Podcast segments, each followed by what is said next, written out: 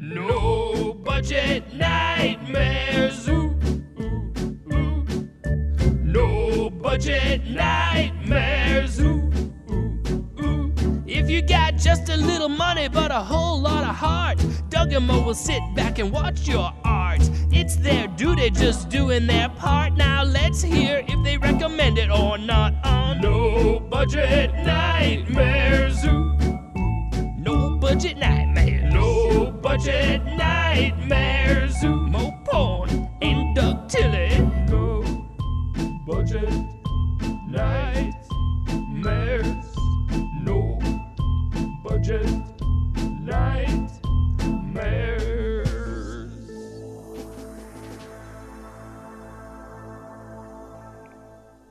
Good evening, ladies and gentlemen. Welcome to No Budget Nightmares. This is Mo. He's a bad film hating while I skating all the while masturbating. That's Mo Porn, yeah. And with me, as always, is the one and only Doug Tilley. He's Doug Tilley, number one super guy. Ow! Mo, it's Halloween almost. Yeah. It's October, the month of Halloween. yeah. It's uh, it's yeah. It's it's Hallow. All Hallows Eve. all Hallowtosis. Do you uh, get excited when it gets to October in the year, Mo? Uh, I mean, I, not as much as a lot of people do, but I mean, I like I like October. I I mean, it's probably my favorite month. Real I- enthusiastic about Yeah, October. Yeah. You know, like I really I really like October. It's probably my favorite month. uh, What I like about October is that the further you get into the month, the more that normal people start acting like the kind of people that we know, like from like online. normally. until it all kind of culminates where everyone like the way that we sort of are for the rest of the year that's how people are on thanksgiving and then the next day they have to be themselves again yeah, right. You say Thanksgiving? did i say maybe i did say thanksgiving i have thanksgiving on the brain it's only like a week away here in canada Oh, right. I forget. that's the proper thanksgiving i'd like to say Yeah, right. Ooh. hey uh, have you ever lived in uh, detroit Uh, no, thank goodness. what do they call that night before halloween in detroit It's like Devil's Night, right? devil's night and that's when everyone like sets everything on fire Yeah, it's. uh I mean, well, I mean, Devil's Night's all over the place, but uh, it, it's it's particularly bad in certain places. Thankfully, not so much here. At the worst, it's going to happen in good old New Haven. Is uh is maybe my my front yard will be teepeed or something. But I mean, Lovey, let's TP his front yard. uh, yeah, New Haven's not really like that. No, I'm pretty sure it is. For all I know. I mean, you generally don't hear the Johns calling their hookers lovey, but yeah. It's, you know. Oh, right. I just remembered what you do for a living. but uh, today, I'm in a very good mood, Mo, which is interesting. It's almost a good mood despite the movie we're going to be talking about on this episode of No Budget Nightmares. Yeah, I feel like we should. I feel like this entire episode should be recorded at half speed and then played back at triple speed. I figure people do that anyway. Uh, th- th- just to pull the, the curtain back a little bit, when I'm editing the show, I actually, of course, I don't listen to it on regular speed. I, I usually go on double speed anyway because uh, I don't need. I, I I lived through it. I'm just looking for errors and shit to cut out, so I go through on double or or faster when I'm editing. But uh, so I'm really used to like your voice on double speed and my voice on double speed. And whenever I listen like to a the fucking chipmunk on double speed. yeah, well, you do. But when No, no, when- you specifically sound like. One yeah, no, I know I do. But uh, but the thing is, when I listen to the show on regular speed, it seems so slow. Yeah.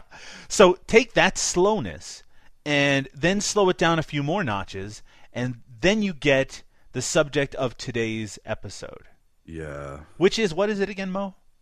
Uh, see, it's funny. I have to remember the name of the title of the film because in my notes I just wrote "Killer Clowns." Blah blah blah. uh, it's it's uh, "Killer Clowns from Kansas on Crack."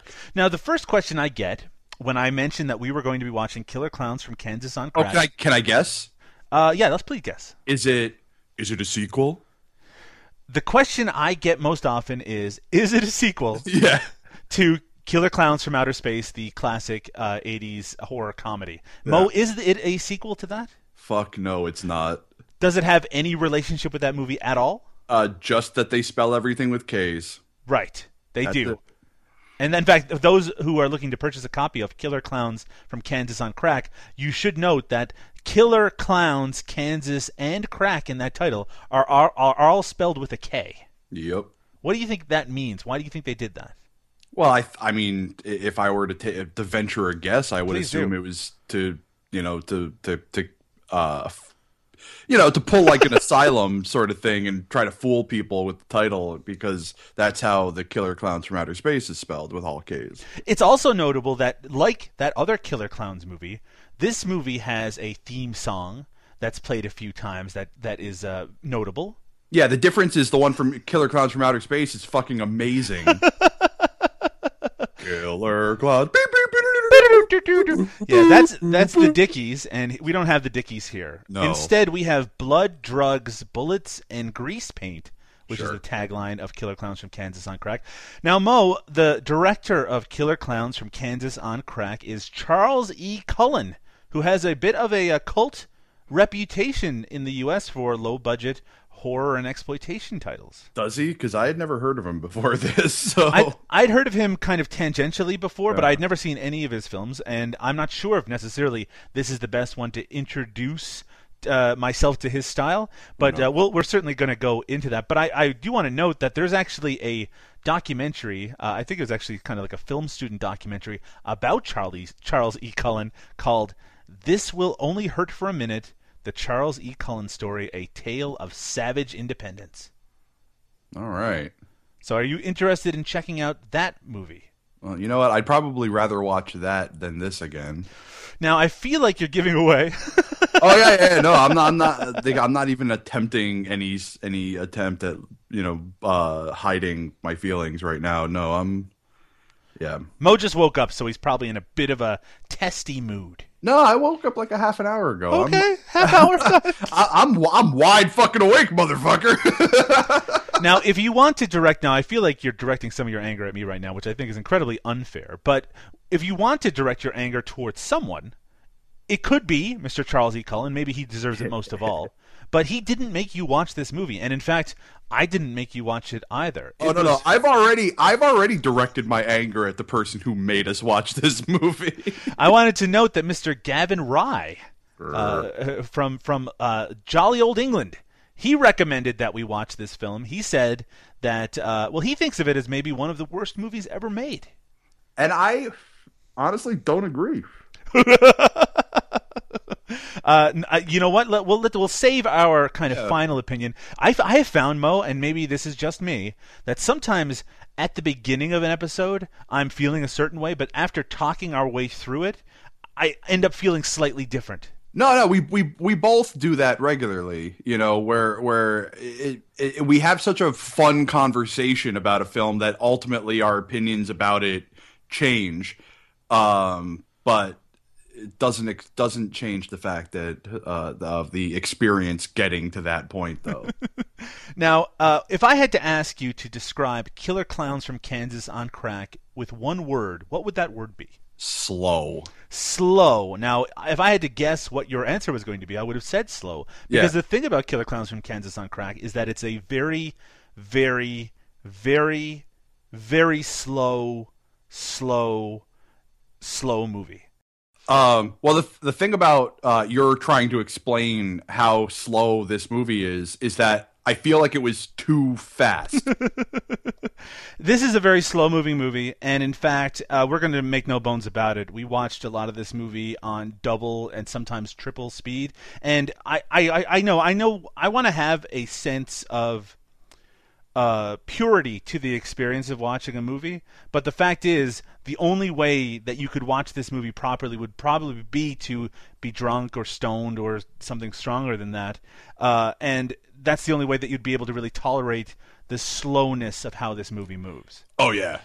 because like and we'll get into it as we start talking about it in a moment but most like almost every scene in the movie ends with the camera zooming to some sort of random thing on the screen and just sitting there and For you- just an obnoxiously long period of time. I mean, and it feels like every sequence is. we joke about the the the idea of kind of the uh, all all uh, all filler, no killer in these movies. Yeah. But this movie, it seems, and and it comes from sometimes, and I've seen this with low budget films before. It seems like every scene is padded, so every single sequence is meant to stretch out the running time to get it past that 90 minute mark. And watching this all in one go, it does feel obnoxious. It feels like a, a filmmaker trying to kind of say "fuck you" to the audience. Yeah, yeah. I mean, I see. I could, I could see somewhere in a director's damaged psyche thinking to themselves that this is funny. You know, like that this is an attempt at humor. Right. But but it really does play off way more like a giant fuck you to the audience.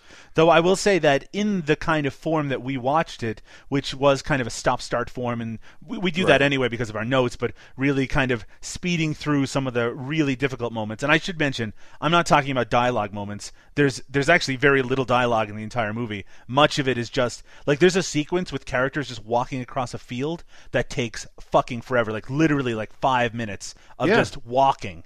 Uh, and it's it's intolerable, but it was well, more I, tolerable. well, well, I made I made the uh, I made the joke before we started recording that um that you know because again breaking down that that wall you know looking behind the curtain here uh a lot of the times we tend to watch these movies on like I mean I, I rarely ever go to double speed so it's usually just speed you know one and a half times um but uh but most of this movie I watched on double speed and those sequences were still obnoxiously long. Yeah. Yeah. This is this is for your average viewer. This is going to be a tough one to get through. Uh, Yeah, and, and yeah, e- I- even, I even mean, for us, it was a little rough sometimes. Uh, honestly, you you said you'd have to be like drunk or stoned or something. I think if you were stoned watching this, you'd just fall asleep.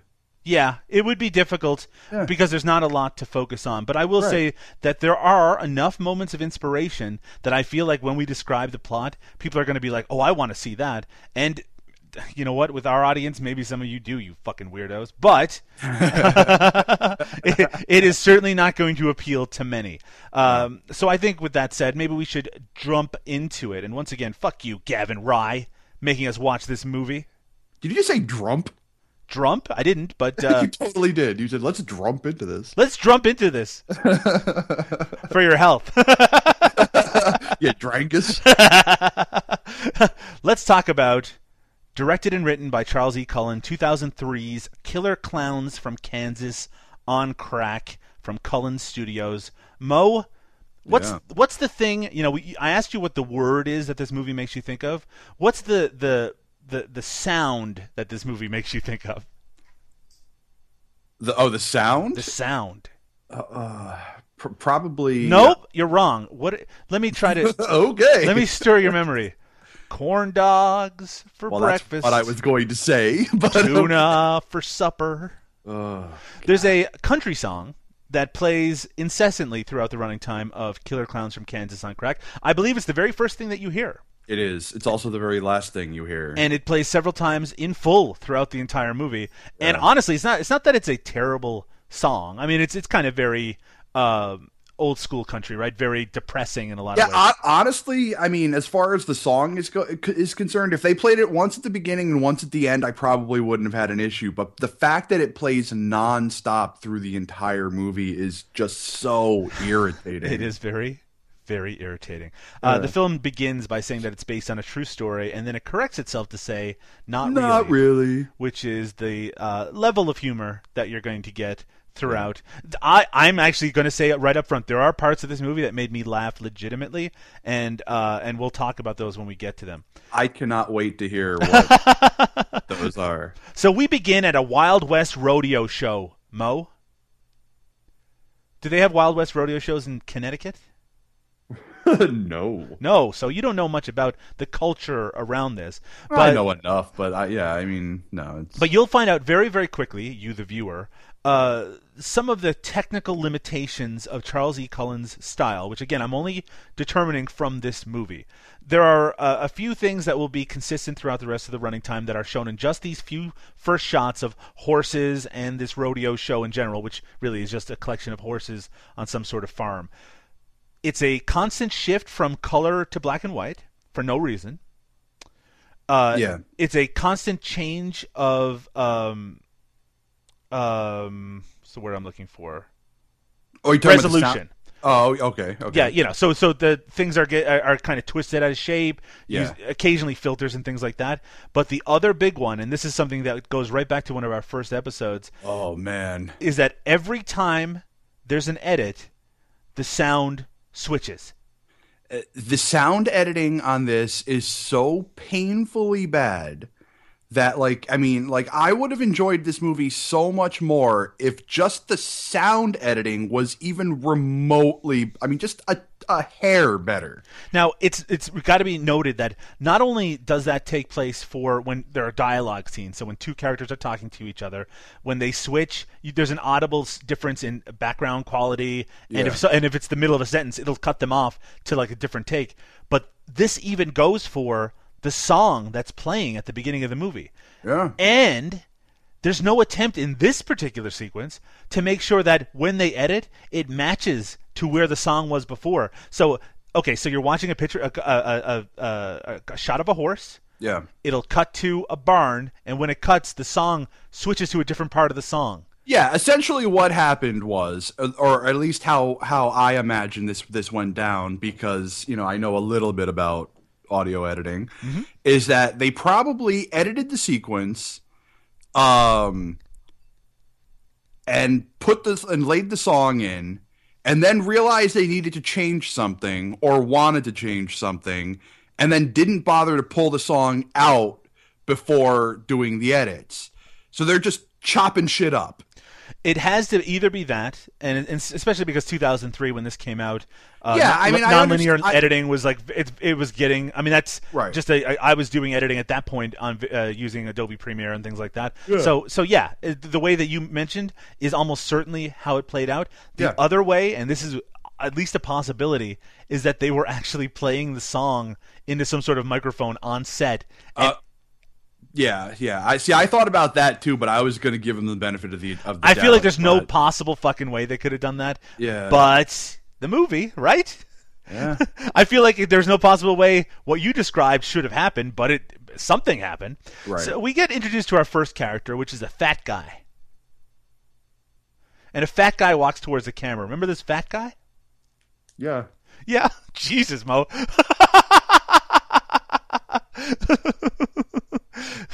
so this If, I, if, if you stop and I don't respond, just keep going because I just want I just want this fucking thing done with today.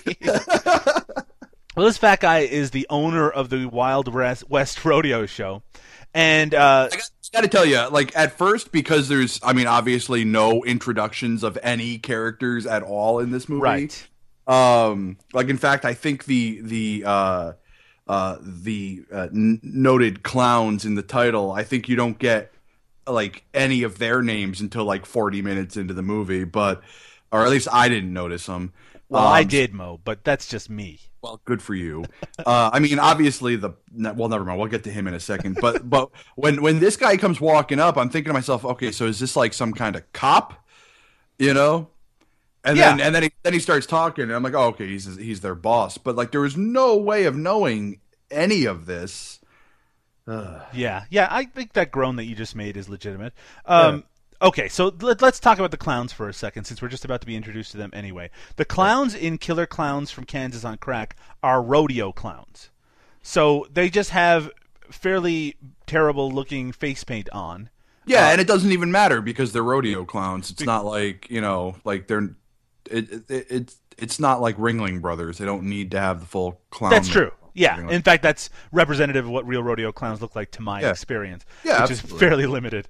Uh, and one of them is named Candy Top.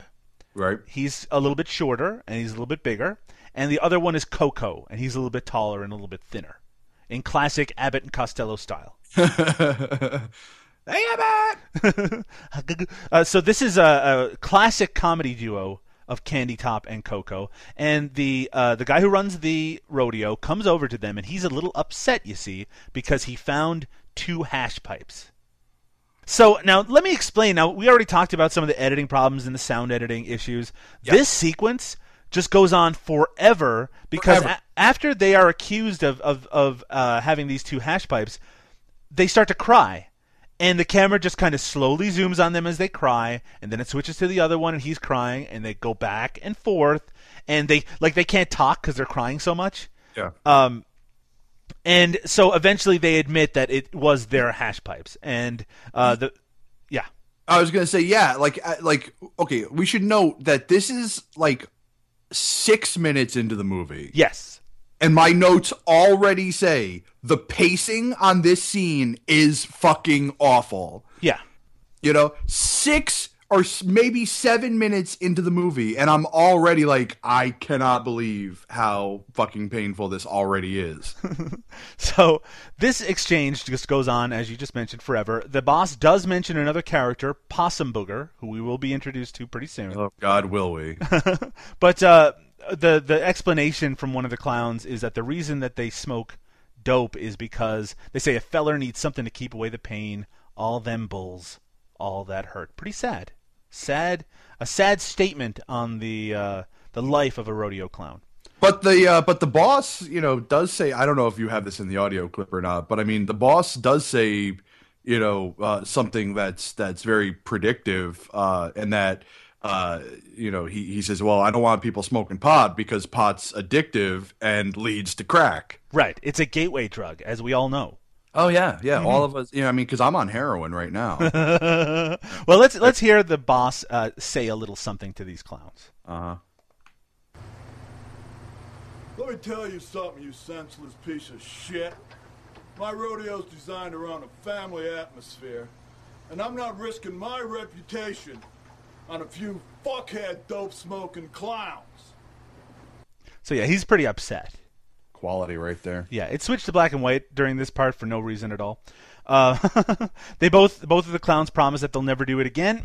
Um, and uh, but it doesn't matter. The boss tells him to get the hell out and to take Possum Booger with him, and that makes him start to cry again. Fucking possum booger. Now, okay, who is Possum Booger? Possum burger. It, Possum Burger, eh? possum booger is the um I I guess technically there's four of them. yeah, that's a that's uh, that's an interesting uh, point that you're bringing up here, Yeah, because one of them is just a guy in a chicken suit. which we're never really introduced to. Yeah, we're never introduced to at all. Um, and then possum booger is uh, a, a special sort of uh, rodeo clown in that he is a puppet. Yes. Okay. So that's really important to note that Possum Booger is a puppet because this movie has some characters who are puppets. Yeah.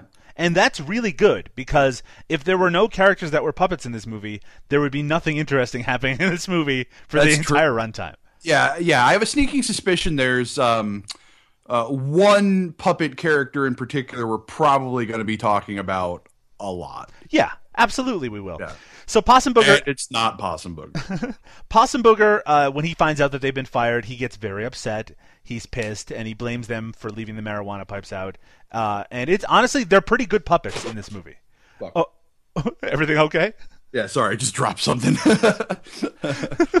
So I mean, Sorry. they're, Possum Booger is a pretty good-looking puppet. I mean, for this, you know what? You know what? Yeah, I mean, in in, in in as far as the puppets are concerned, like all but one of them are really decent looking puppets. I'll give them that much. Yeah, and the one that's terrible is well, we'll talk about him in just a little It's bit. probably the one we'll be talking about most. So that bit at the beginning when I mentioned when they were walking across a field, that happens right now, and it's literally just five minutes of like sepia toned footage of the two rodeo clowns with the guy in the chicken suit, and in some angles, Possum Booger is there as a puppet, and some angles he's not.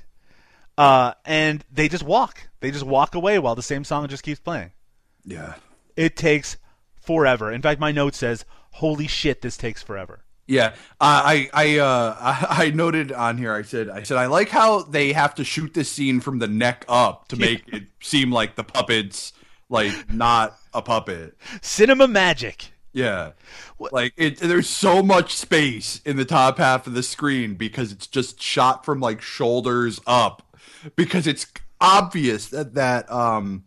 I forget if it's Candy Top or Coco is like obviously holding the puppet like on his hand, you know. I'm cool with that. That that the thing about I, the I don't have a problem with that. I actually got a kick out of that, except for the fact that it goes on for like 20 minutes. Yeah, and that's the thing. The, the the kind of randomness of the humor here, that's fine. That obviously is what they're going for. They have a guy I in love, a chicken suit. I love stupid, nonsensical, random humor. That shit will make me laugh like every single time.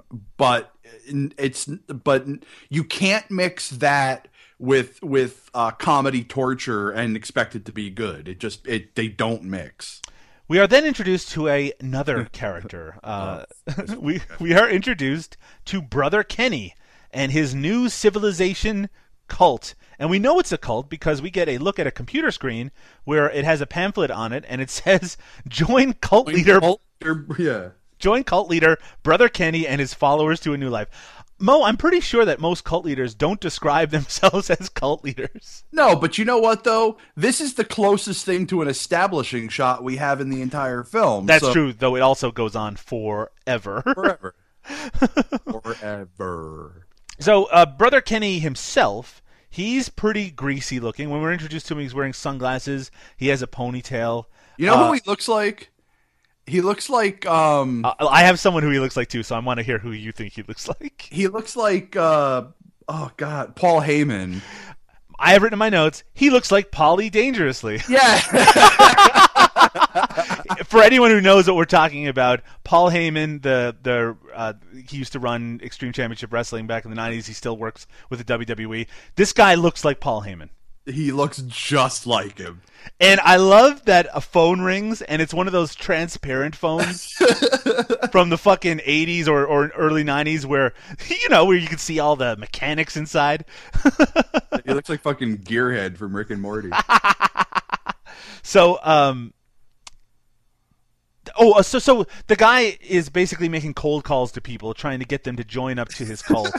I love that he yeah, I, I love that he's uh, that he's taking this like cult thing um as if it was like a uh, a telemarketer job. I mean, that's what it seems like because he's not just most of his communication is via CB radio. yeah, yeah, yeah, yeah.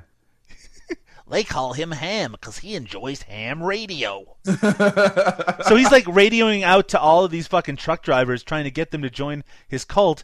And as he's doing, like, honestly, this guy's pretty good as a performer. I mean, he's he's He's one of the best performances in the film. though he fucks up lines left and right, but he fu- he fucks him up in kind of a, a, a naturalistic way because it kind of seems like he's making up all of his dialogue anyway. Probably is. So, um, they cut to black and white once again, and Brother Kenny calls someone on a different phone. He actually picks up a second phone to cold call someone, and this fucker is so sweaty.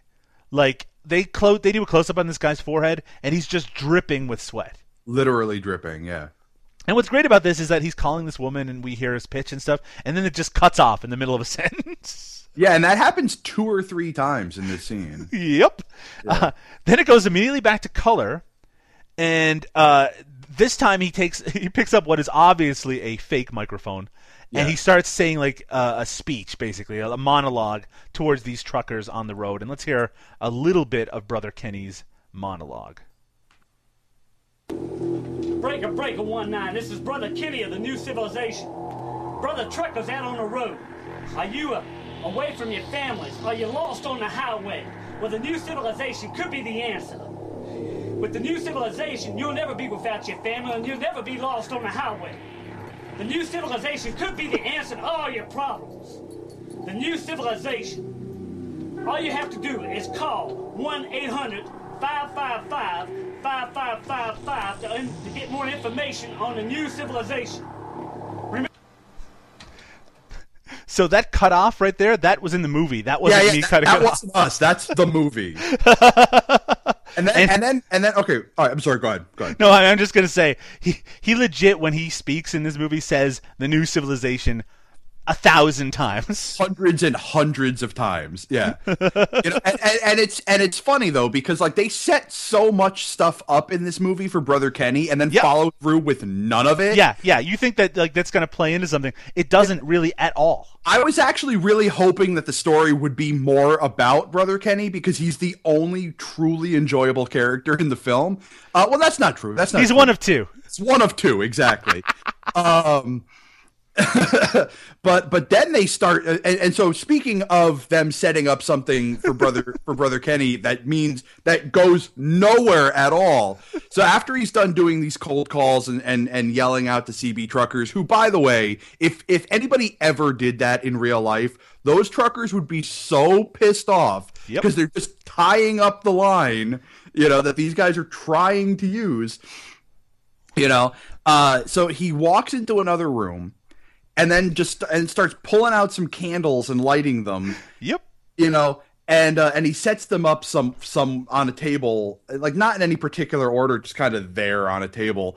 And uh, and then he pulls a picture out from this desk drawer and then says this. My beloved Rachel, on the bottom of the river, we meet there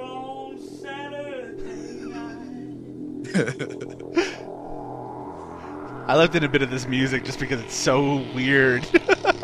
over the top ominous and unnecessary you know Which, I mean, all of that is suggesting that Brother Kenny has this interesting backstory, which Yeah. is going to be explored in some way. Never referred to again in any capacity. never and that's so annoying because like like this entire movie could have been they could have i mean the problem is, is there's this, there's another plot line that gets introduced soon enough. And uh and and um and they- they could have cut that entire plot line out entirely. Of course they would have been killing off uh or cutting out one of the other interesting characters in the movie.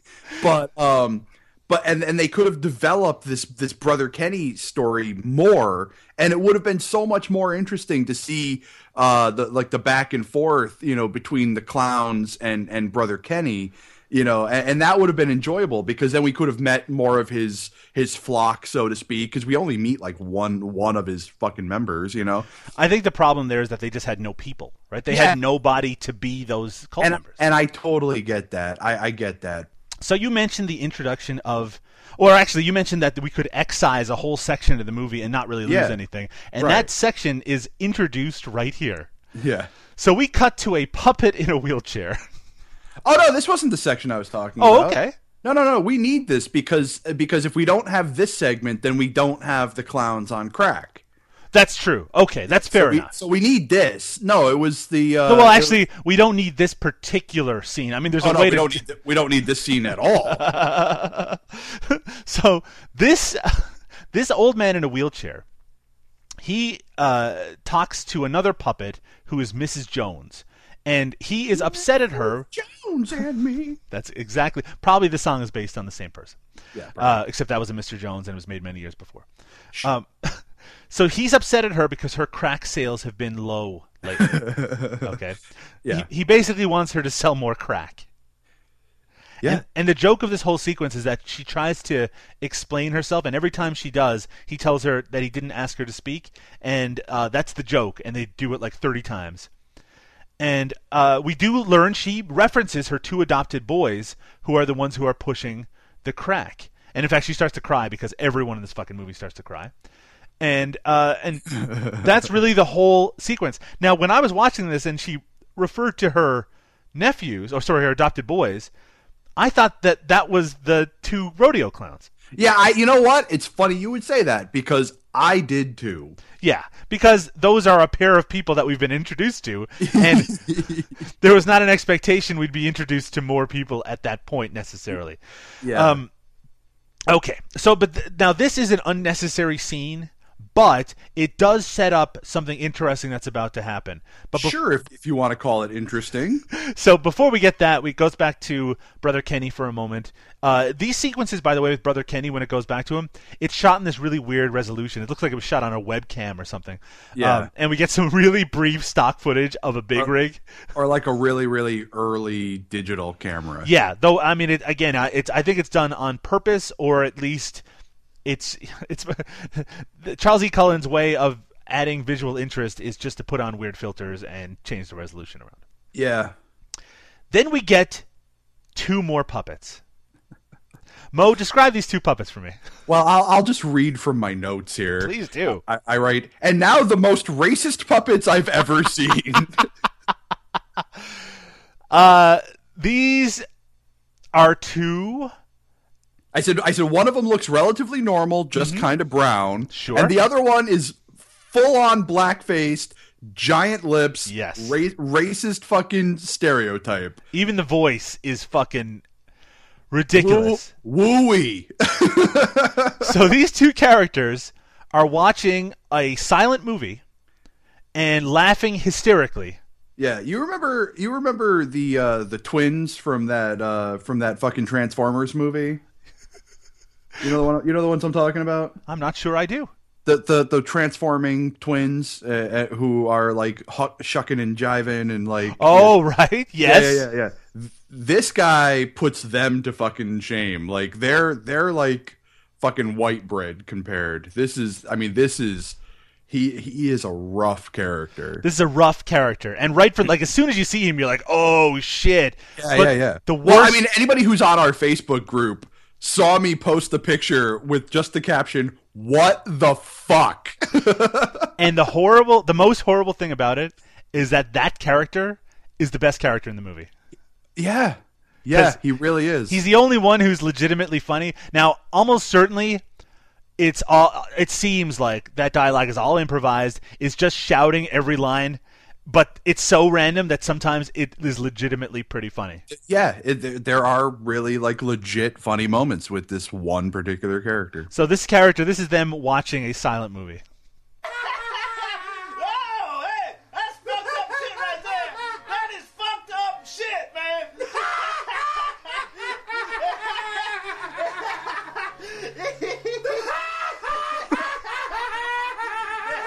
And it goes on like that.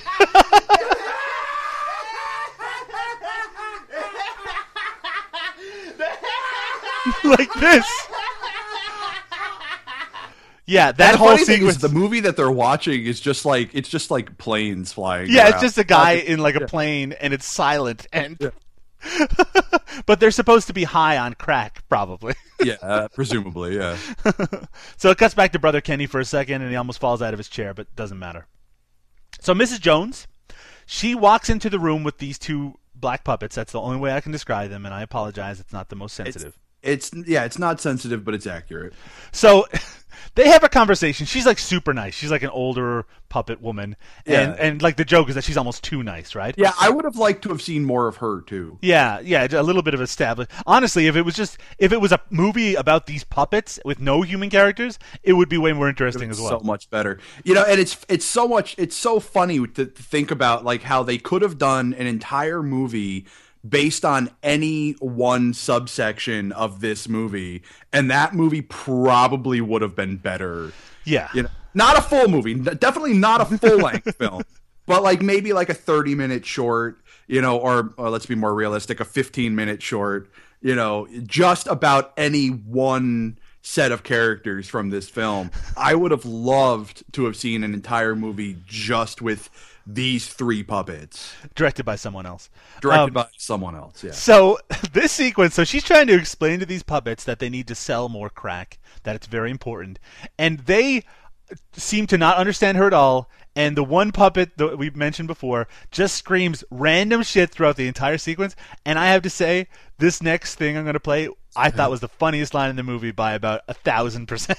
yeah absolutely So absolutely she's saying you need you need you need to sell more crack. You need to get out there and sell more crack. And he says, Now, I want Oh, you boys to know that I am very, very proud of you. I painted the basement last week. I painted half the basement. Oh, I know you did too. Oh, I'm so proud of you.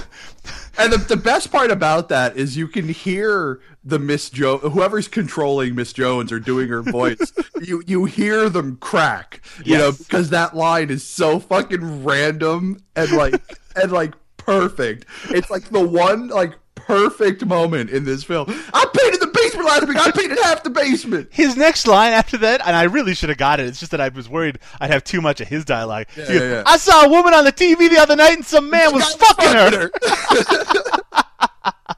You know? Yeah, it's like every every line that he interrupts her with is just kind of gold. None of them, none of them as good as the "I painted the basement last week" line, Because then after that, she she and every time he says something, he goes, "Oh, I'm so proud of you." Yeah, You know? that's right. And she's like, she's like, selling crack has given you a purpose. By the way, if you're wondering why we don't, Why don't, why don't we have popcorn? We watch TV. And... if you're wondering why we don't have any dialogue from the other puppet, that puppet doesn't talk. yeah, because he's like deaf. He's supposed to be deaf, which makes them watching the silent movie, I guess, make a little bit more Makes, sense. makes a little bit more sense, but we don't find out that the puppet's deaf for like another twenty minutes into the movie. We're a half hour in, by the way. Yeah, we're half, we're half an hour in. So uh, then we get back to we get back to It's the basement last week. I bet it half the basement. half the basement. back to brother Kenny, Oh, and do we have to? and at this point, I'm sick of brother Kenny. Yeah, yeah. So, um, th- there actually there's there's actually a slow pan over all of this CB radio equipment, and the guy who owned the rodeo from before, he uses his CB radio to contact the mayor for some reason instead of phoning him. And Which he is, inter- which is weird because oh no, no never mind never mind never mind. It make, in retrospect it makes sense. Go ahead. Right. So his he introduces himself and he says that he fired his three rodeo clowns and he was worried that there's going to be trouble uh, because he thinks that marijuana has destroyed their brain, which actually ends up being true apparently. Uh, oddly enough makes makes total sense like the- these these these high as fuck clowns are the most motivated clowns I've ever seen Mm-hmm. you know like uh like like generally I mean I don't know about you and I'm not gonna like indict myself here or anything Uh-huh. like that I mean like you know any, anytime I smoke I just want to sit on the couch and like fucking like lay there I don't want to do stuff well, maybe they ran out of money for smoke. Well they they clearly did the the great thing is when they cut to the um, mayor, it's just this stock footage of a guy, and they've dubbed over him responding to this person's face. and that you know what I found that to be a gen uh, like a like a genuine laugh as well. Um, like the voice that they used, and that obviously that it doesn't match the lip movement. You know, like I thought that was really funny too. But uh, but it's it sucks that like the two like really like legitimately funny moments in the film are are both like a half an hour in. so the mayor says that he knows what to do. He's going to send a U.S. marshal from Utah, who has worked in clown cases in the past. That's when it switches to the U.S. marshal, our last main character to be introduced. I think it's our last main character, and Main character, yeah. yeah. So describe the U.S. marshal to me. All right, so um, He looks like Tommy Wiseau. He does look a little like Tommy Wiseau. He looks like a, a combination of Tommy Wiseau and Iggy Pop. Yes, because very thin, very lithe. Yeah, yeah, yeah, yeah. Very um, gout. Is that the right? Gaunt. Gout? Gaunt is the right word. he may have you know, gout. he's hobbling around because he's got a problem with his toe. You know, uh, he has very Too much fat- organ meat, I think, is what we. very very high fat diet. Um, oh God, sometimes my brain. Uh, anyway, anyway, so yeah, so uh, and he's you know he's very uh, very cowboy esque. You know, uh, Because he has a cowboy hat on. because because he has a cowboy hat on. Uh, There's I mean there's not really much about him except for the fact that he's wearing a fake nose. He has a fake nose. He has a big rubber nose on. Like I feel like I feel like they did with him what like a lot of like the the the more uninspired like Star Trek characters they did with you know it's like oh we're gonna make him an alien just slap a prosthetic on his face he's fine. This is You not the most convincing rubber nose I've ever seen. No no no no obviously. So uh, it also should be mentioned because I know there are some people listening right now. They're like, "Looks like Tommy Wiseau." Don't you know who that is? Yes, uh, the director Charles E. Cullen plays the U.S. Marshal in this Yes. film, uh, and you can tell that just, just for the record, nobody was thinking that. at least one person was. The, Yeah, the- you can tell Charles E. Cullen played this character because he's a useless character but gets a shitload of screen time. Which is what Yeah, directors do. because he's he's the one guy who's always going to be there. That's right. so I then, okay, so the idea is that he's kind of a a, a, a cowboy, a U.S. Marshal, of course, in Utah, and he has to get to Kansas in order to um, in order to kind of get together with these clowns, right? So Mm-hmm. he will, in a moment, get on a small horse, a pony, A, a burro. and take off for Kansas. But before he does that, It's not a pony, man. That's a donkey. I thought it was a donkey. I wrote it was a donkey, but I couldn't say for sure that it was a donkey. Well, I, I, I maybe it's not. I don't know. Now I'm second guessing myself, but I, I would, I would think it was a donkey. Well, I'll tell you in that sequences, there's at least one jackass. Ah, yes! But before we get to any of that, we need you, you are correct, sir. we need three straight minutes of Charles E. Cullen dancing. You know what? I found this scene to be kind of enjoyable too because it, because you know, I mean, like I like I said, I really I like random humor. I, I and so like the idea that that we have this guy who's kind of like I'm assuming this is supposed to be like a flashback. Oh, is it? Maybe it Why? seemed like it. se- I don't know. It just it just felt like a flashback Because it was in black and white. perhaps. but I mean, like, uh, but but like just the, just the fact that it cuts to this seemingly random, you know, moment of this character who we've just been introduced to. We know nothing about. You know nothing about him, and he's just like moonwalking and like you know Doing the robot. Doing the robot. And honestly, the dancing wasn't that bad. It just pretty went- good dancing. Again, just went on for way too fucking long. Like when we say it go, went on for uh, too long, we're not exaggerating at all. That entire song from the beginning of the movie, it starts and it goes all the way through and it ends and he just dances the whole time. yeah. So if that sounds like something you want to see, it is. Um, I I will say that in terms of a unique way of padding out the running time of your movie, having three minutes of your character just dancing, Yeah. it's, that's a unique one. And honestly, I, I I think the reason why I can relate to this one in particular, like this per, this one particular padding scene, is because it feels like something I would have done. You know, like like, like like when I like when I when I, when I make uh, skits and, and stuff. The only difference is, I mean, the only difference is I would have done it for five minutes straight, and my entire movie length would have been fifteen minutes. that that does sound ideal. So then we cut to a sign, and the sign says Northern Utah. And I watched this on three times speed, and it seemed to just stay on this sign forever. I Yeah. can't even imagine how long it was there for just regular. yeah, speed. right, right. Because that was another thing we were talking about. Is I, I think I already mentioned this. Is how watching this on double speed, and I can't believe you watched this on three times speed. Just no, just, just just while it's on this sign that says Northern Oh yeah, Utah. yeah, yeah, yeah. Uh, you know, because I watched it on double speed, and you're right, just forever. forever, just a really long time. So then we see the the U.S. Marshal get ready to leave. He uh, puts handcuffs around his own wrist for some fucking reason. Um, no, no, I, I totally get that because like he had the other one open and ready. he's in a different state. I'm I'm not saying it made sense. I'm just saying I understand why he would do it. So he puts on a vest with a sheriff's badge for some reason, or I guess a U.S. Marshal's U.S. badge. Marshal's Yes, badge. Come on. And uh, then he talks to a guy in a hoodie who also has a fake nose. I guess he's a relative. Uh, but assume it's his son, Yeah, I guess so. Uh, and a younger younger person. so he tells he tells this younger person that he has some work to do in Kansas and that he'll see him in the spring. Like this is supposed to take place in the eighteen fucking hundreds. Yeah. Like what year do you think this is supposed to take place in? CB radios. No cell phones apparently, but definitely transparent phones from the early 90s.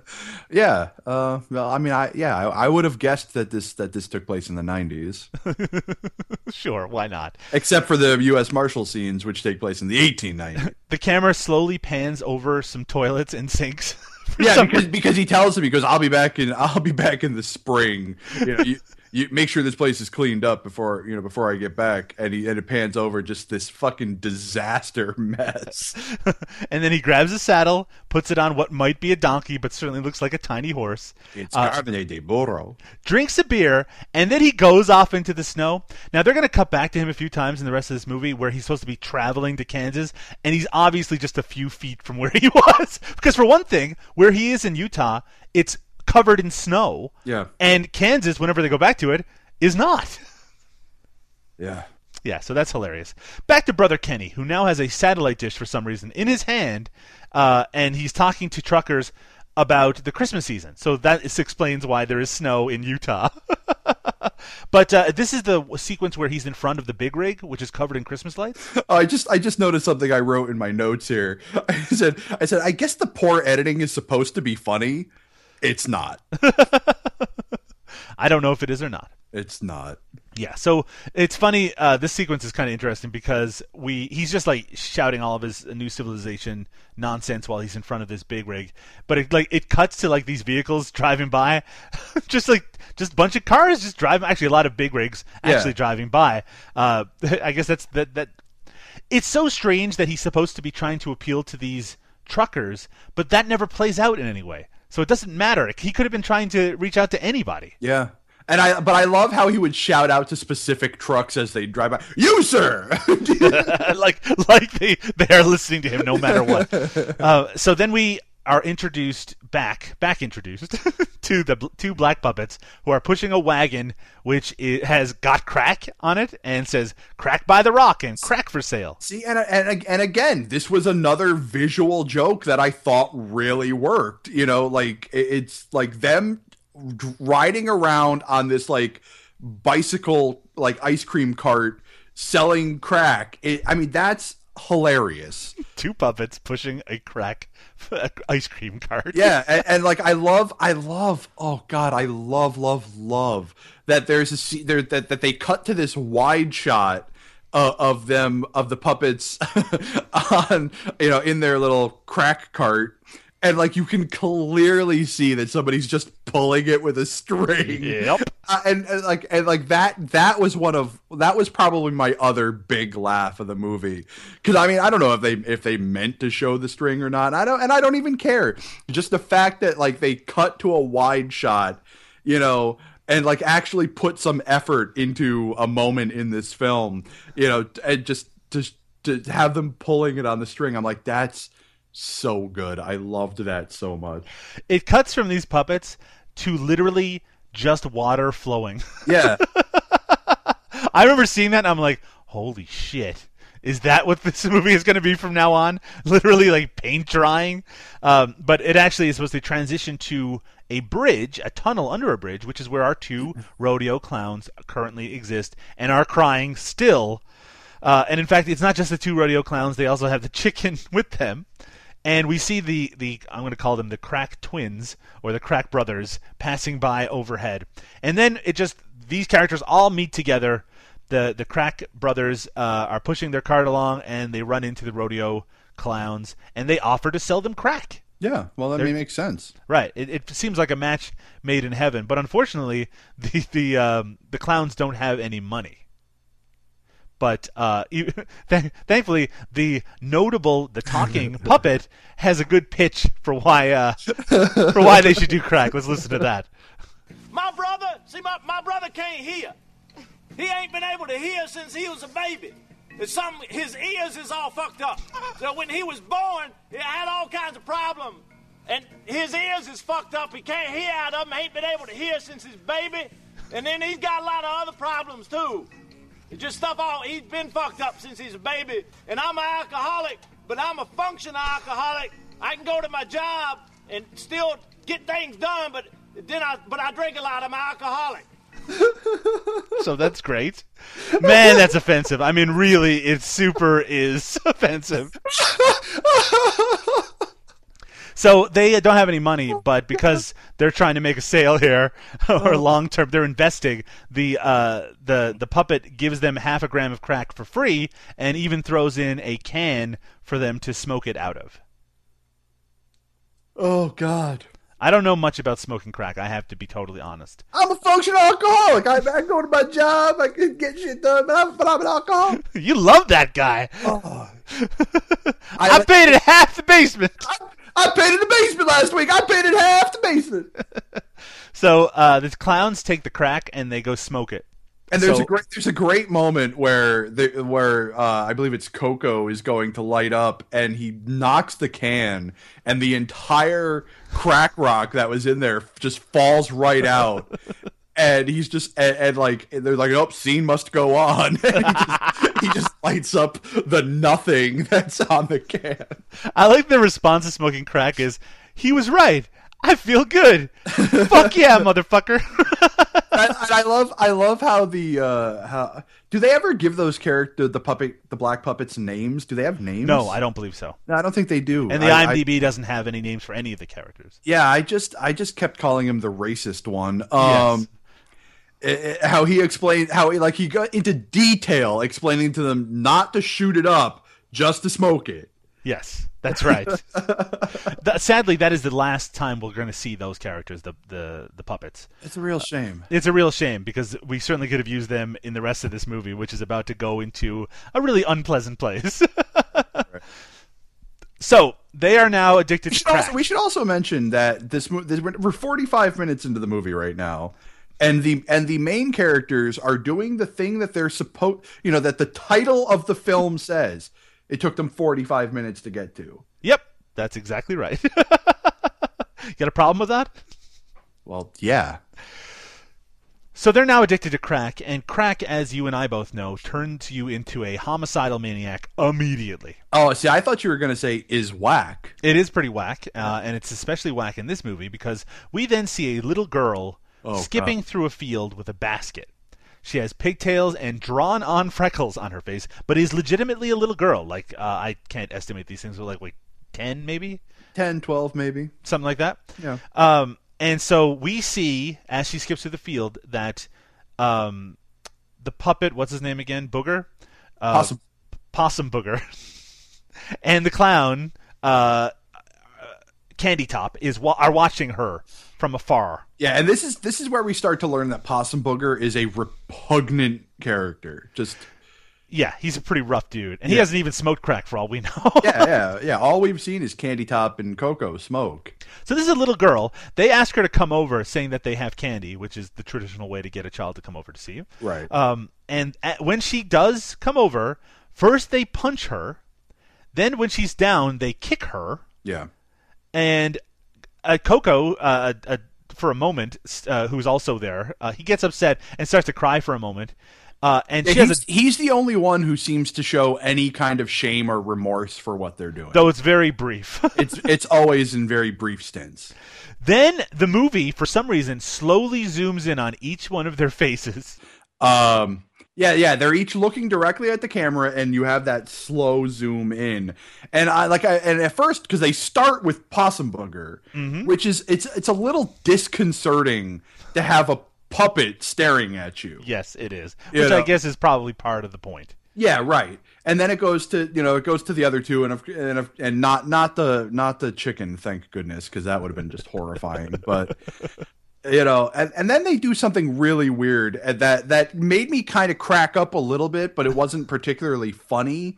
Is that they cut to Possum Booger, who has a switchblade, Yes, he does. and it's it's really obvious that they're desperately trying to get the switchblade to open you know so that so they have to cut away again to show possum booger like holding the uh, first off i hate saying that fucking name but um to show to show them him holding it differently so that they could hide another hand underneath it better to open So yeah, so he opens up a switchblade, and a puppet opening up a switchblade is actually pretty great. It, Uh, it was, you know, if they had done it right, you know, it, it would have been a, just this really great moment. But Then Candy Top kicks her in the face, and she spits up some fake blood. This is a kid, mind you. yeah, Then the puppet, Possum Booger, slices her up with the switchblade. fucking possum booger. Then Candy Top takes out a gun, points it at her, and shoots her. Yeah, So they kill a little kid, and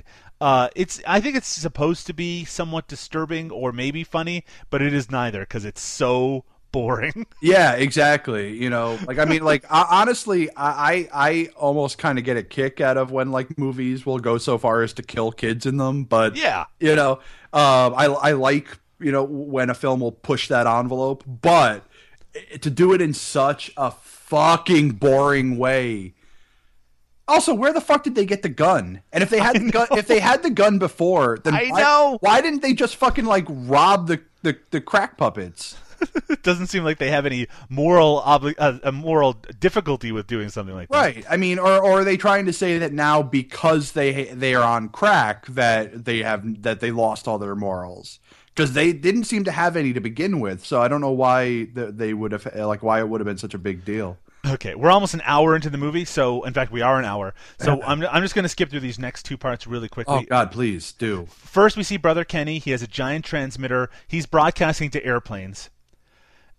Talks a bunch of horseshit. That's all that happens. Are you on autopilot going the wrong direction? Then they cut in black and white back to the U.S. Marshal, who I mentioned before. He's on horseback, but he's literally just a few feet from where he was before. and then we see uh, another young woman, in this t- case, a uh, thankfully not a child anymore, uh, a young woman walking along some train tracks, and she carry she's carrying a guinea pig. yep. And Ca- Candy Top and Possum Booger are sitting on the rails, and they're watching her. And one thing I did notice in this scene is that the camera lens is filthy. Oh yeah, gross. So Candy Top and Possum approach the woman. She looks really happy at first. Um, She's adorable too. Like uh, she's you an know, attractive young woman. Yeah, yeah, and it just and and like it's it's such a weird juxtaposition to everything else in this movie. Just just saying. It it it do, it did leave me with the question: Is what is she doing here? Yeah, yeah, exactly. What is she doing here, and why isn't she in more of the movie? Like, why? Now, they I have a I don't know. Whatever. I have a serious question for you, Mo. Yeah, please. Possum Booger undoes his shirt, Yeah, and what do we see? like some fucking puppet titties. He's got some fine puppet titties. Yeah, man. He's he like like that's ranking right up there with the suburban Sasquatch. For, I don't know why he has those. Yeah. It's I mean, I, know if- I, I guess it's maybe. I mean, maybe he's they're supposed to be like you know pecs or whatever, but It does not look like that. does not look like that. He at all. has But nipples. He, he definitely. Well, I mean, yeah, he would have had nipples anyway. I mean, Well, men- I understand, but a puppet doesn't nipples. necessarily have. It's not a man. It's a puppet. It's a puppet. Jesus Christ. so, yeah, he's, he's got some. Uh, he's got some little old puppet titties. so he took off his shirt for no reason. Uh, Candy Top then approaches the woman and asks for the pig. She refuses, so he grabs it out of her hands and bites it. Yeah, it just bites down. and like just tears it to bits.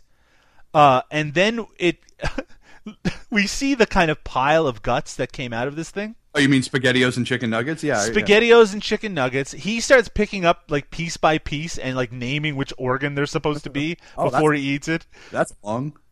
But like they're legitimately just like spaghettios. Yeah, yeah. Small intestines. and then probably the weirdest thing or second weirdest thing in the entire movie happens. Uh, so Oh yeah. Okay. Okay. okay, so what happens is the, for some reason that woman stuck around. I don't know why. Yeah, she's just hung, hanging out. So a train, they can hear a train coming on the tracks. So Possum Booger tells Candy Top to tie the woman to the tracks. and there's a great little moment here. And you know and i understand why why the girl would have wanted to do this you know but there's a, so there's a moment where they have to drag her you know from where she is to to the train tracks. And there's a and, and like they like the blocking that they decided to use is just the fucking worst. And there's a great moment where you see her being kind of dragged and she's obviously now wearing jeans yes, you know, under her skirt. And again, I totally understand why she would want to do that, but it's just it's just so fucking ridiculous and funny to just see that reverse shot uh, now uh, of of her legs, and now she's all of a sudden wearing jeans. So speaking of ridiculous, Oh my god! you listener who have not seen Kansas City Killer Clowns shit, Yeah, who haven't seen this movie, uh, you might be wonder, well, how are they going to do a train running over a person? Let me tell you, they have a shot shots of the train tracks with a cutout of a train that has been animated to go on it. And instead of showing the woman on the train tracks, they also have a cutout of her, and they've animated it so when it hits her, like a bunch of body parts just go all over the place. But it's basically an animated sequence. yeah, and you know what? You, you know what? On double speed, it was actually kind of enjoyable. It was certainly unexpected. It was very unexpected. uh, if you were, I mean, it's not realistic looking, but No. it's not it's not meant to be at all. So No, I love I love how they, they I mean and and they do the same thing again where they just overdo the scene to you know add fucking nauseum and um and, and and every single time the train comes directly at the camera and then once it gets to the camera it just disappears. yes, of course it does. Yeah. Uh, back to the U.S. Marshal, who we see is just riding around in the snow, but we do get a title card Yeah. on the screen saying Kansas, now officially in Kansas. and. For just a moment, by the way, we see the U.S. Marshal walk by Brother Kenny, and they will have, even though they will be in another scene together, they have no communication in None. the movie. None. the U.S. Marshal arrives at the Rural Retreat Mercantile, which seems to be from some sort of old timey village. Yeah, I guess. I, I I I have no idea. Because he goes inside and we see who are four obviously recreationists like uh uh you know like civil war recreationists but like Right. you know they're looking old timey in a way that's obviously fake Yeah, Uh, I, I don't know if I'd say Civil War. I mean, like, well there's one guy is in like a uniform isn't oh, he? it's Looks- yeah, I guess, I guess, yeah. I mean, they definitely look like like it's like like there's some like they're fr- I can't fucking talk today, Jesus. uh-huh like they're like they're from some kind of like Wild West review show or something like that right so they're they're sitting around a table we see a woman scrubbing the floor There's and there's an obvious Wild Bill Hickok in there. yes they i mean honestly if you think of this movie as taking place in present day which you should they look ridiculous They do, they do look very ridiculous. So the U.S. Marshal approaches uh, one of the women that are there, and they have this exchange. What is this place? It's a mercantile. My brother and sister and I run it. We sell whiskey, clothing, and we offer lodging. Uh huh. Ma'am, you seen any of these clowns?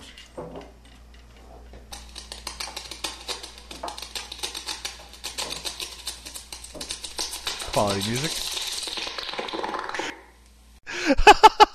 I just left that in because that is the only audio I have of that character. Yeah. Uh, and that's pretty much like this scene is so fucking weird.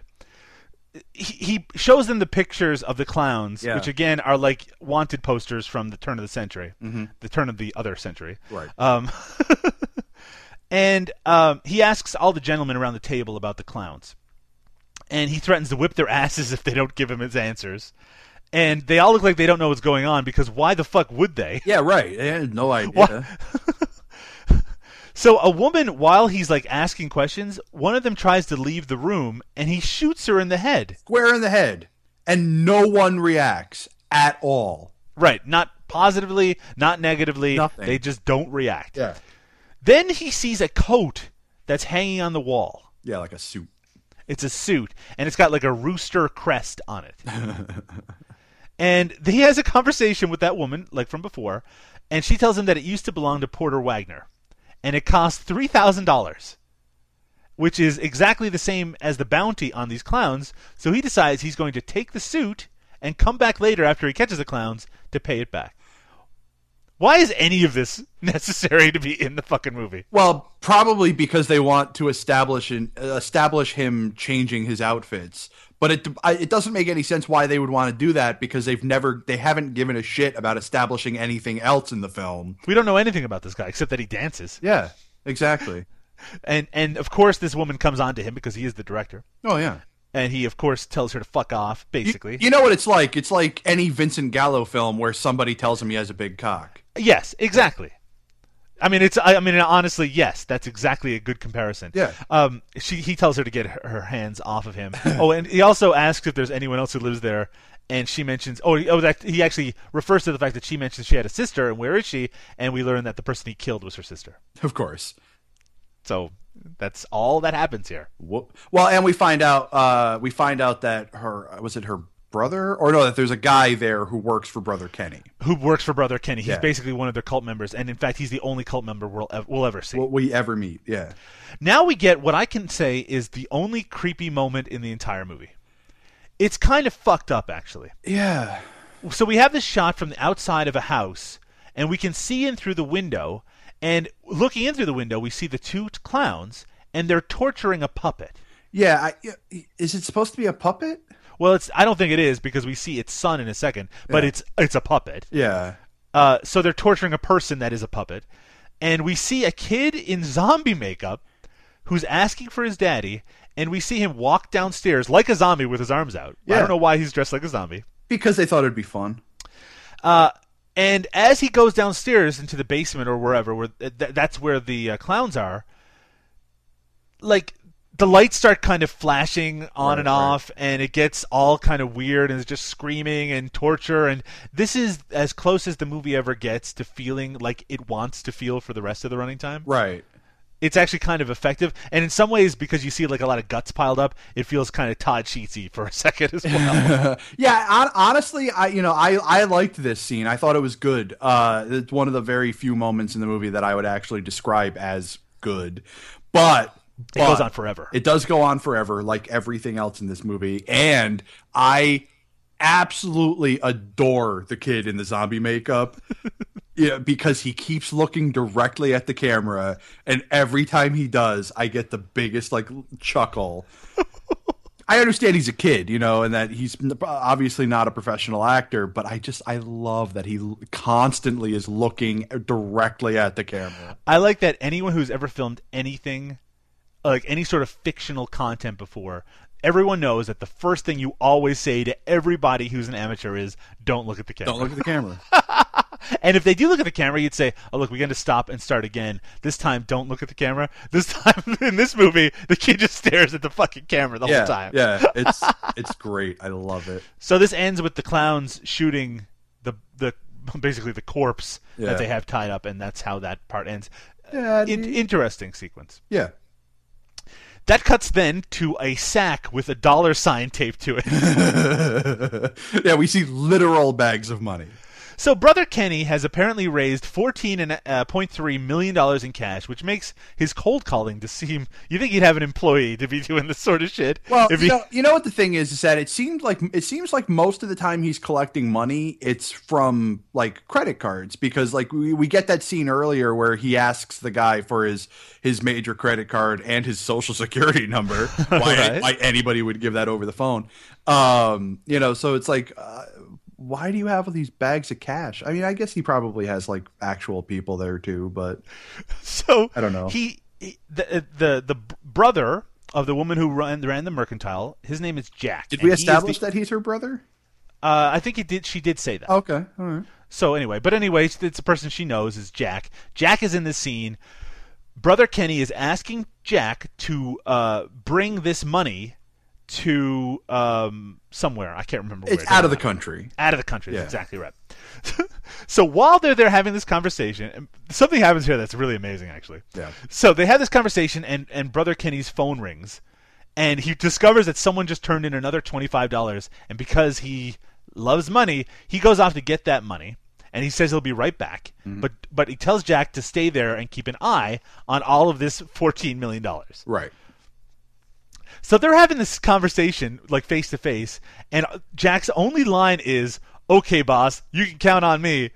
Then the phone rings. Brother Kenny leaves, and then it cuts to Jack again, and he goes, "Okay, boss, you can count on me." To nobody, and it seems like, like, the, like they didn't. They did not plan it that way originally, but they thought it was funny after they edited it like that, and, Yeah. and it actually is pretty funny. No, it is. It is. It's ridiculous. And then he says, "Boy, this would be a good time for me to take a leak." and then he just leaves leaves. with this fourteen million dollars in cash right in front of him. Of course, yeah. I mean, like, of course, why why brother Kenny wouldn't have said, you know, why don't you go get the twenty five dollars and I'll stay with the money? Oh, there's a lot of questions if you wanted to start asking questions. yeah, yeah. I guess I sh- I guess I shouldn't open that can of worms. For one, why would you tape the dollar sign to the fucking bag? yeah. Well, no. I are they taped or are they pinned? Maybe they're pinned. It doesn't make a difference. It doesn't make a difference. It's ridiculous no matter what. So nearby, the clowns are pulling a wagon along for no good reason. Yeah, where'd they get the fucking trailer? Yeah, it's a trailer. That's right. Yeah. So they have a trailer that they are just pulling along. Yeah, and it says like rodeo clowns like on the fucking trailer. Yeah. and like and and they and the one of the clowns says something to the, you know to to sort of establish that they've had this the whole time. Yeah. but they we haven't seen this thing once. Nope. This And is an hour and a this is an hour and twenty minutes into the. We're almost done. The movie's Yeah. almost over. The movie's almost over. Which So- is, which is good because I gotta go. So so uh, they go over to this car where the money is inside, but they don't go because they see the money. They do it because they want to hitch the trailer to it so they don't have to carry it for a second. Right, exactly. And then they see something in the vehicle, and then they have this conversation. What's this stuff? What is it?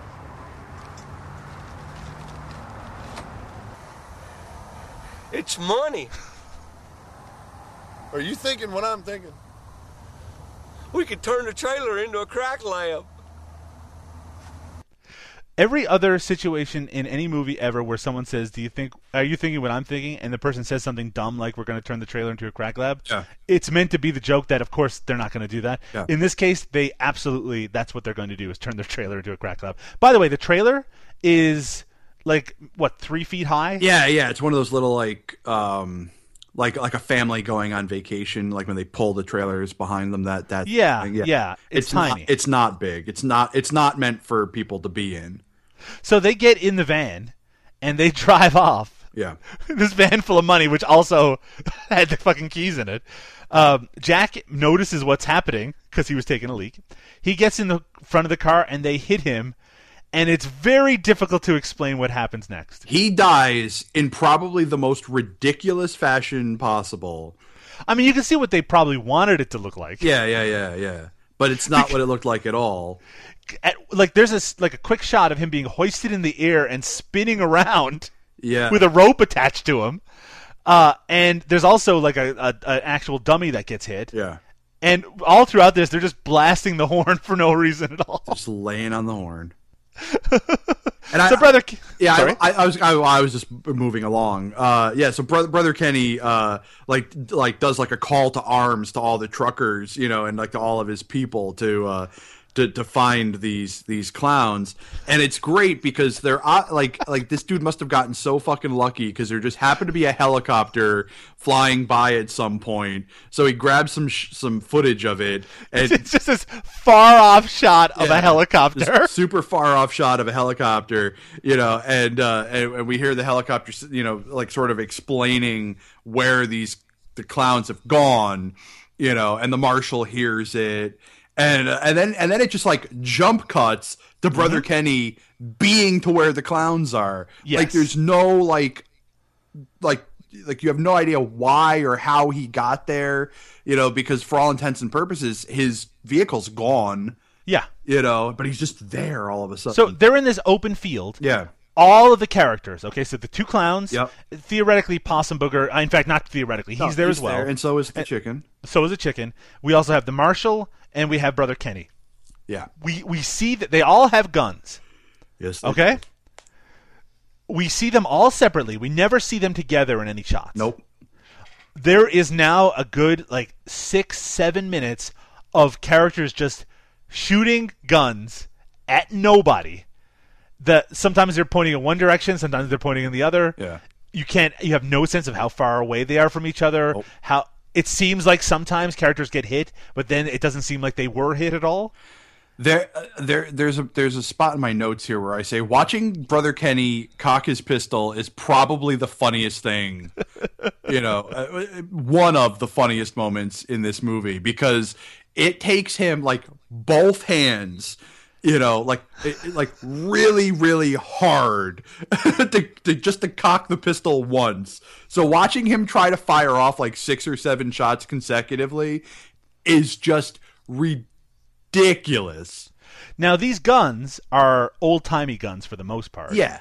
and they shoot like they shoot with like a big real muzzle flash. Actually, just a big bunch of smoke comes out of it. Yeah. Though the shotguns, for the most part, don't make any noise at all. So they just shoot and nothing comes out. it's like kids playing with guns. Yeah. Like fake guns. And then I I I, want you to tell me what happens here, Mo. With the marshal? So Coco tells Candy Top to aim for the chicken on the marshal's suit. Yeah. And they shoot him. Yeah. And then it continues. Yeah.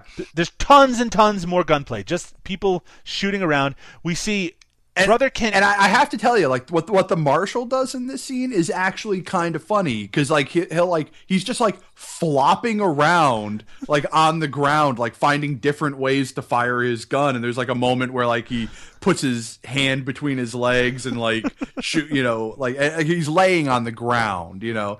And he puts his hand hand between his legs and fires his gun through his legs for some fucking reason, and and he's flopping around and like, just finding different ways to fire the gun. And I actually got a huge kick out of that. It's just everything else in this scene just goes on. I mean, well, actually, and that does too. But like just again, I mean, I know this is like we're like repeating ourselves so much here, but just it just goes on for way too long. It does cut to then an animated sequence Oh, I love the animated sequence. of first the chicken. Uh, the animated chicken. No, no, no, it's Possum Booger first. Is it Possum Booger first? Yeah, yeah. Yeah, he get, oh yeah, that's right. He, he's like taunting them and he gets shot in the head. Yeah. Which won't make which which won't make sense because he actually comes back. Because he comes later. back like five minutes later. Uh, the chicken then gets shown and he flips off the camera or flips off the the viewer, and then the chicken gets shot as well. And it's just like endless shooting. But you remember a second ago where I said that Coco told Candy Top to aim for the chicken on the Marshall suit? yeah. so they play that exact same sequence again. Yeah. Because this, this time, I bet you it was on purpose because they thought that that that uh, what was his name, Jack? Yeah. Yeah, because they thought that, that was so funny that they're like, "Oh, we'll do it again." But it looked like when they said it last time that they killed the marshal, but they didn't. Yeah. But anyway, immediately before they say it the second time, Brother Kenny gets shot in, a, in a, like a weird animated sequence as well. He gets his nose blown off and he falls down dead. Yep. I don't know if the nose getting blown off is supposed to be like a joke on the fact that the other guy has a fake nose. Doesn't matter. Don't know. So let's hear them say "aim for the chicken on the suit" since it's the last fucking audio clip I have. Candy Top, aim for the chicken. Aim for the chicken on the suit.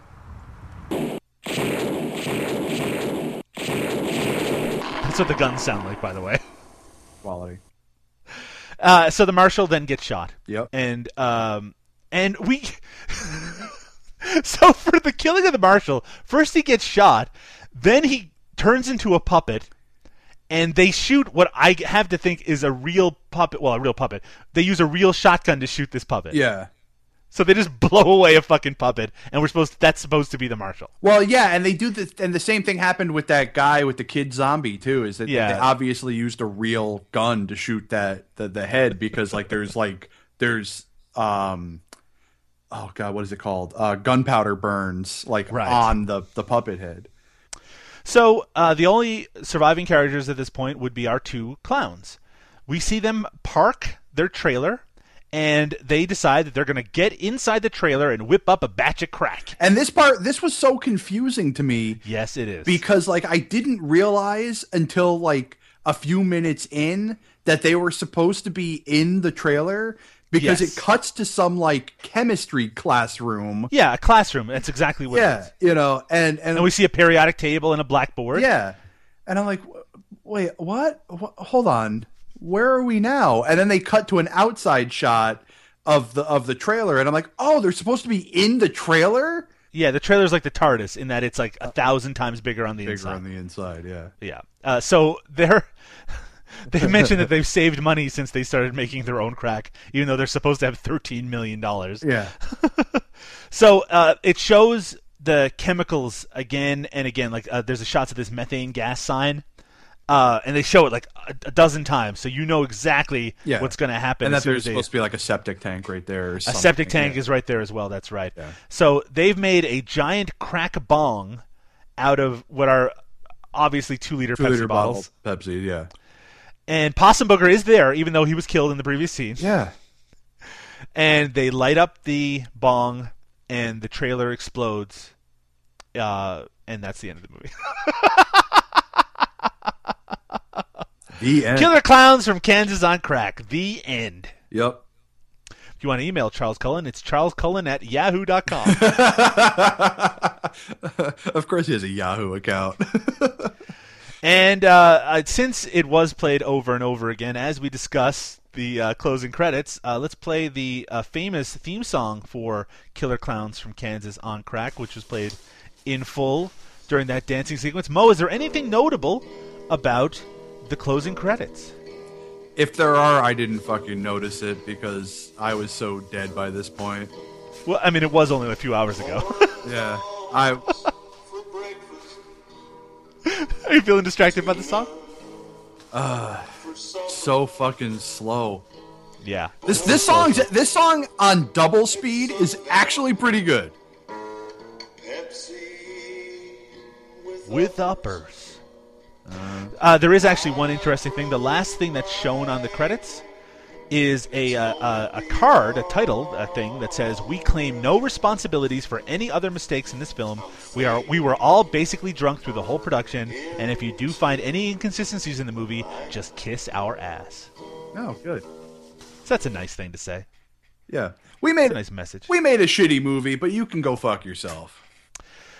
Al- Also, we didn't take it seriously, so you shouldn't take it seriously either. Yeah. As we say over and over again on No Budget Nightmares, we gave you our 90 ish minutes, so that has bought us the right to be critical about what you have foisted upon us. Damn- I mean, damn straight. We, yeah, and I mean, we're not brutal. We're not being excessive in our criticism. No, I mean, I mean, one person in particular thinks we were we were too mean about their film, but who's who's that? Then? I'm not talking about. I'm not. I'm not going to say the name out loud because I refuse to. Um, but uh, but any any loyal listener of the show knows exactly who the fuck we're talking about. But um, like, but but, but I I did give them a little bit of credit at the end there. I said this is you know it's bad. This is a bad movie. Uh-huh. You know, but it's not like it's not hip hop locos bad. You know, I mean, and I would say there's maybe like a half a dozen other movies that we've done that that Yeah, that- absolutely. that have been worse than this. This wouldn't even breach my top five for bad movies.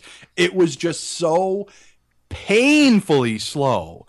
You know that that like as I'm watching it, you know, like I, I was just hating life and, and but that happens with a lot of the movies we watch so that's not really like i don't think i had a worse reaction to this than i did you know a a lot of the other movies we've done The thing about Killer Clowns from Kansas on Crack is that they weren't trying to make a good movie. So Right. the fact that they didn't end up making a good movie shouldn't be a surprise to anybody. but i have a real problem with that like I, yeah, me too. Absolutely. In some ways, I don't like I don't like when when people uh like almost intentionally go out to try to make a bad movie. Just, you know, make the best movie you can and if it the thing is, I don't think here they were trying to make a bad movie either. I just think they just didn't give a shit. Yeah, that's true. And that's and that's almost like the biggest crime in and of itself. You know, just like I mean, uh, if you're going to make a fucking movie, you know, have some passion for fuck's sake. I mean, if you compare it to something like The Summer of the Massacre, right? Which is someone trying to make a horror movie, Yeah. failing horribly on every single level, Yeah. And it ended up turning out unwatchably bad. Yeah. There's there's still some level of honor to that because they tried and failed, but here you feel like not only were they not trying, but they even put a little message in the closing credits to say, "Oh, if you thought we were trying, uh, that joke's on you." And it's like, "Well, fuck you." Yeah, right, Right? exactly. You you have an obligation to your audience if you're going to spend to ask them to spend money on this to try your hardest while you're making it. And uh, if there are inconsistencies that you could have fixed, then you should have fucking fixed them because that's your job. Yeah. So I don't I don't want to get too upset about it. It's just that uh, this is just a shitty movie that that we know from moments in it where we thought were kind of interesting that it could have been something more. So they had the potential to make something interesting. They had some puppets. Hey, that's a good starting point. That's more than most of the no budget movies we see have. And- so you and- got puppets do something. Yeah, exactly. I mean, look at some of the other movies that we've covered that have had puppets in it. Like, uh, I mean, I like I know it was uh, we had differing opinions at the time, um, but I've changed my mind on it. But I mean, look at like So More'd It Be. Sure. You know that And they had only very simplistic puppets compared to what we have here. Sure, super simplistic, but they fucking worked, and they, you know, and it and it added to the to the greater story. Or what about rock paper scissors? Follow the original six. do we have to look at that one? What we're saying is that puppets Where's, can where's only John Cross? We need we need it for this one. what we're saying is that puppets can only improve the experience of watching a movie. And in fact, the puppets in this movie do help. Did. And we're not necessarily saying that the whole movie should have been made with puppets because we understand that that would be a real hassle. And in fact, I think uh, there's a Charles Cullen movie or two that, that focuses heavier on puppets. But the fact is, if you have elements that are more interesting than your main characters, and they're shuffled to the side or to the background, Yeah. then there's something wrong with your movie Right. because the people that don't matter in this movie are the clowns. Who gives a shit about them at all? Yeah, I mean they they have these two brief violent sequences. There's no payoff. There's no there's no setup even, right? I mean it it really is they smoke crack, they kill a few people and then They the themselves they have this big shootout at the end. Yeah. Yeah, exactly. And it's like like I almost would have preferred that they didn't blow themselves up at the end because then like at least then you could say like, oh well, you know, they got away with it. Yeah, at least there'd be. I'd almost appreciate that level of nihilism to be Yeah, honest. exactly. You know, and in this case, they got accidental comeuppance, which seems just so cheap. Yeah, it really, really does. That is Killer Clowns from Kansas on Crack from 2003. Uh, if you feel like it, search it out. I believe it's available through Charles Cullen's website, uh, which is easy to find if you look up Charles E. Cullen online. It uh, tagline was blood, drugs, bullets, and grease paint. It does have all of those, but not in a very pleasing combination. Mo, Yeah. what movie are we going to watch on the next episode of No Budget Nightmares? I'm not gonna lie, I totally fucking forgot which one. I know you did, which is why I asked. Yeah. Well, I was looking for something seasonal, Mo, because you know this is the season of the witch. All right, now I remember. Yeah, I'm, I'm, gonna let you. I'm gonna let you. You say it. Anyway. Thank you very much. Uh, and this was a film that was recommended a while back. I think actually Josh Johnson, who, um, by the way, go out and buy the copy of Science Crazed from Video Videonomicon sooner rather than later if you can. Yeah. Uh, but I believe he mentioned grab a while a copy of Rewind this. and rewind this while you're at it because it's great. Um, he mentioned that we should check out the film Hauntedween from 1991. So on the next episode of No Budget Nightmares, we're going to be watching Hauntedween, directed by Doug Robertson, written by Doug Robertson and Kurt Andrew Swager. Uh, tagline: When fantasy becomes a deadly reality. Nice. And in fact, I read that out. When fantasy becomes a deadly reality on the IMDb, it's spelled F A N A S T Y. When fanasty becomes a deadly reality. So that's notable. Brilliant. Hauntedween coming soon to No Budget Nightmares. Mo, if people want to check us out or check out more about No Budget Nightmares, what's the best way to do so? Well, I'm uh, on LinkedIn. Uh, Whoa. no, I'm kidding. I'm kidding. I mean, I am, but don't fucking go. um, uh, you can go to facebook.com slash groups slash no budget nightmares. That's right, you can. And any other way? Uh, I mean, they can find us on Twitter. Twitter, you're at drunk on VHS. You uh, you even check it every once in a while. I, I, yeah, I have more since I've got my phone. And at Doug, that's me. I'm at Doug underscore Tilley. That's T I L L E Y. You can of course check out old episodes of No Budget Nightmares at the on the No Budget Nightmares website at nobudgetpodcast.com. Go over there, contribute to our Patreon campaign, leave us reviews on iTunes or on Stitcher, or really you can uh, you can uh, subscribe via any method you wish over there. You can also find Mo's uh, vaping videos at Strange Vapes on YouTube and at Strange Vapes on Twitter, Which I Uh, never check. Which you never check. But if you were like, if people were to add it a bunch of times, I'm sure he would. You can check out my other podcast, Eric Roberts is the fucking man at ericrobertsistheman.com. Uh, we recently had the great Michael Sullivan as a guest. Michael Sullivan, writer for um, Shock Cinema, one of my favorite magazines. Mo, Yeah. have you watched any horror movies lately? Because it's October. Um, no, I've been I've been watching pretty much just Golden Girls. I know you have, but I have to mention I watched a horror movie on your recommendation. Oh, which one? I watched the ABCs of Death 2. Oh, I watched it just a couple of days ago, and just like you said, I agree. It's a large improvement it's on the first so one. much better than the first one. It really, really is. My understanding is that they gave a lot more guidelines to people. My else, uh, by the way, I read in an interview that one of the things that they told the directors for the sec- sequel was no farting. but uh, it is a big improvement. But I do have to say, oh, you know I- what? I, I'm sorry. Go, go ahead. Go ahead. Go ahead. Go ahead. No, I was just gonna say I still think that it should be better. There's no reason it shouldn't be more entertaining. No, no, it should than it, is. should have it should have and could have been better, but I do think that this one was way fucking better. Like that um the bath salts one, what's it called? Like M is for mastication. The ones, yeah, it's almost all in slow motion. That with the big is f- that's one of the most brilliant pieces of filmmaking I think I've ever seen. I fucking and like the and like the payoff at the end, like the the the one line of the film basically, is just it's so good. Fuck yeah, I'll try some bath salts. I find that also that the movie's kind of front and backloaded in that the middle part doesn't have a lot of interesting Yeah, material, yeah. but like the first few are all really good. But uh, you know, I, it's worthwhile and it's on Netflix, so it's easy enough to check out. My understanding is they're making a third one next year. Hopefully, it'll be refined even more. Uh, I, I uh, my favorite on it was. Um, the Steve Kostanski one from from Astron Six, uh, the one with the action figures, where the kids are transported into the action Oh figure yeah, world. yeah, that one was that was great. Yeah, and that, that one's right near the end of it as well. But you know, it's still worthwhile checking out. It, it's a really easy watch that goes so fast, Yeah. but uh, but it still feels like a concept that deserves better. Yeah. Um, but I did remember that I did actually, I have actually watched a a, a newer horror, uh, new, uh, not even newer, new horror movie uh, recently. I watched um, that movie Cooties. Oh, I, I watched like ten minutes of it last night, but then I was like, I need to be more awake to watch. Yeah, yeah, yeah. No, you're going. to It's it's not amazing, Right. You know, but it's a lot of fun. Um, and it's the cast is great. The cast is phenomenal. Uh, Rainn Wilson kills it for the whole fucking movie.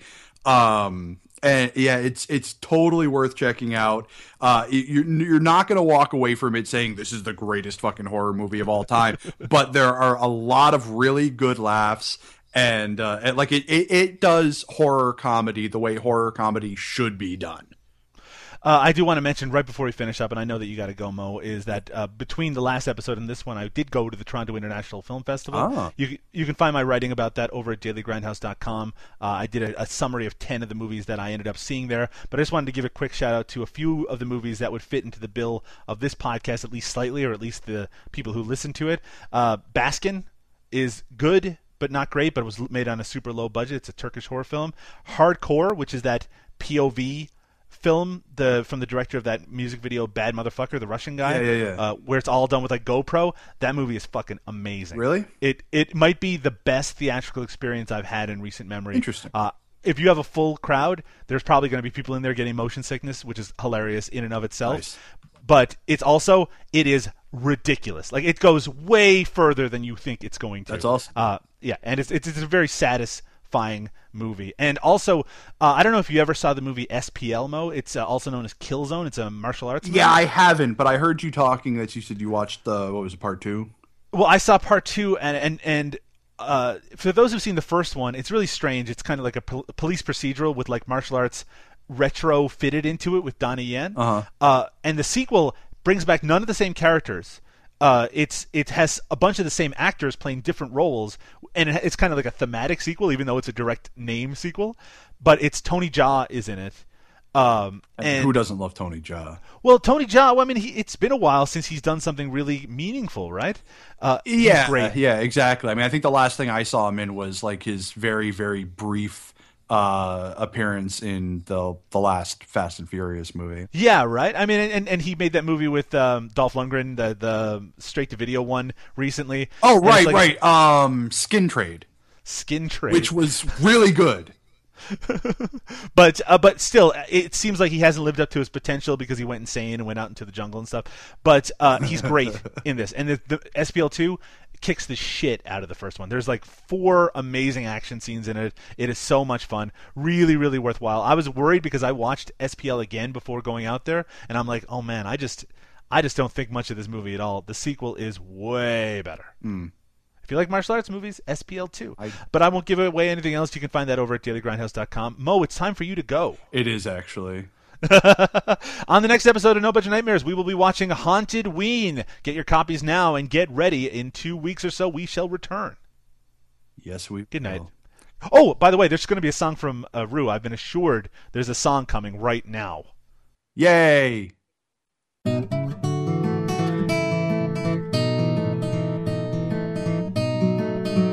Sometimes it's hard to think of what to say, and thinking hard gets in the way. Just gotta stare out into space till all the words come into place. They say two heads beat a single one, but three can get up to some fun. The pressure of the job's too much, the work is hard, and so's the cush. Oh, oh, oh, oh. oh, oh, oh.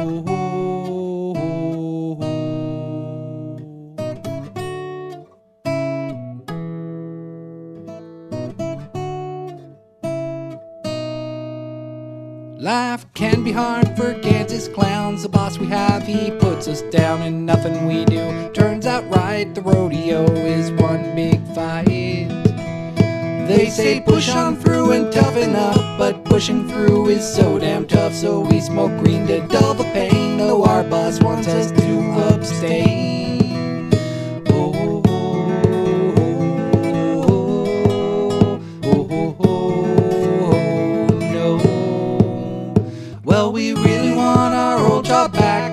Now we'll smoke some crack. Though our old boss he warned us no. Here and now we feel real slow. So we might have killed a little girl, but what's one girl in all the world? It wasn't us, it was the drugs. We're rodeo clowns, not common thugs.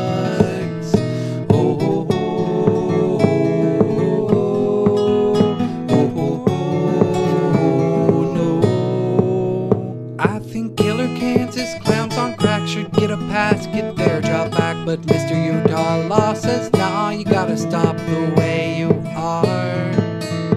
But you cannot keep a good clown down, especially a Kansas clown, a killer Kansas clown on